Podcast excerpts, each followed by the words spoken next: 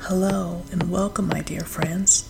My name is Estelle Williams, and thank you for joining me for another episode of 30 Days of Mindfulness podcast, where we take it one day at a time and one purpose each day. For the next 30 days, we will focus on mindful productivity. It's such a pleasure to have you here. Practicing daily mindfulness will help you to embrace the present moment and to find clarity. Each task is designed to encourage self-awareness so that you can set clear intentions on what you want and how to achieve it. These quick yet profound practices can easily integrate into your routine no matter how busy you may be. Are you ready?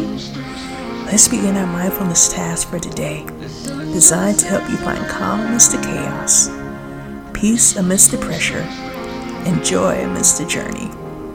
Remember, there's no right or wrong here, only the beautiful unfolding of the present moment. Let's embrace it together. Day 25, giving back and contributing to your community.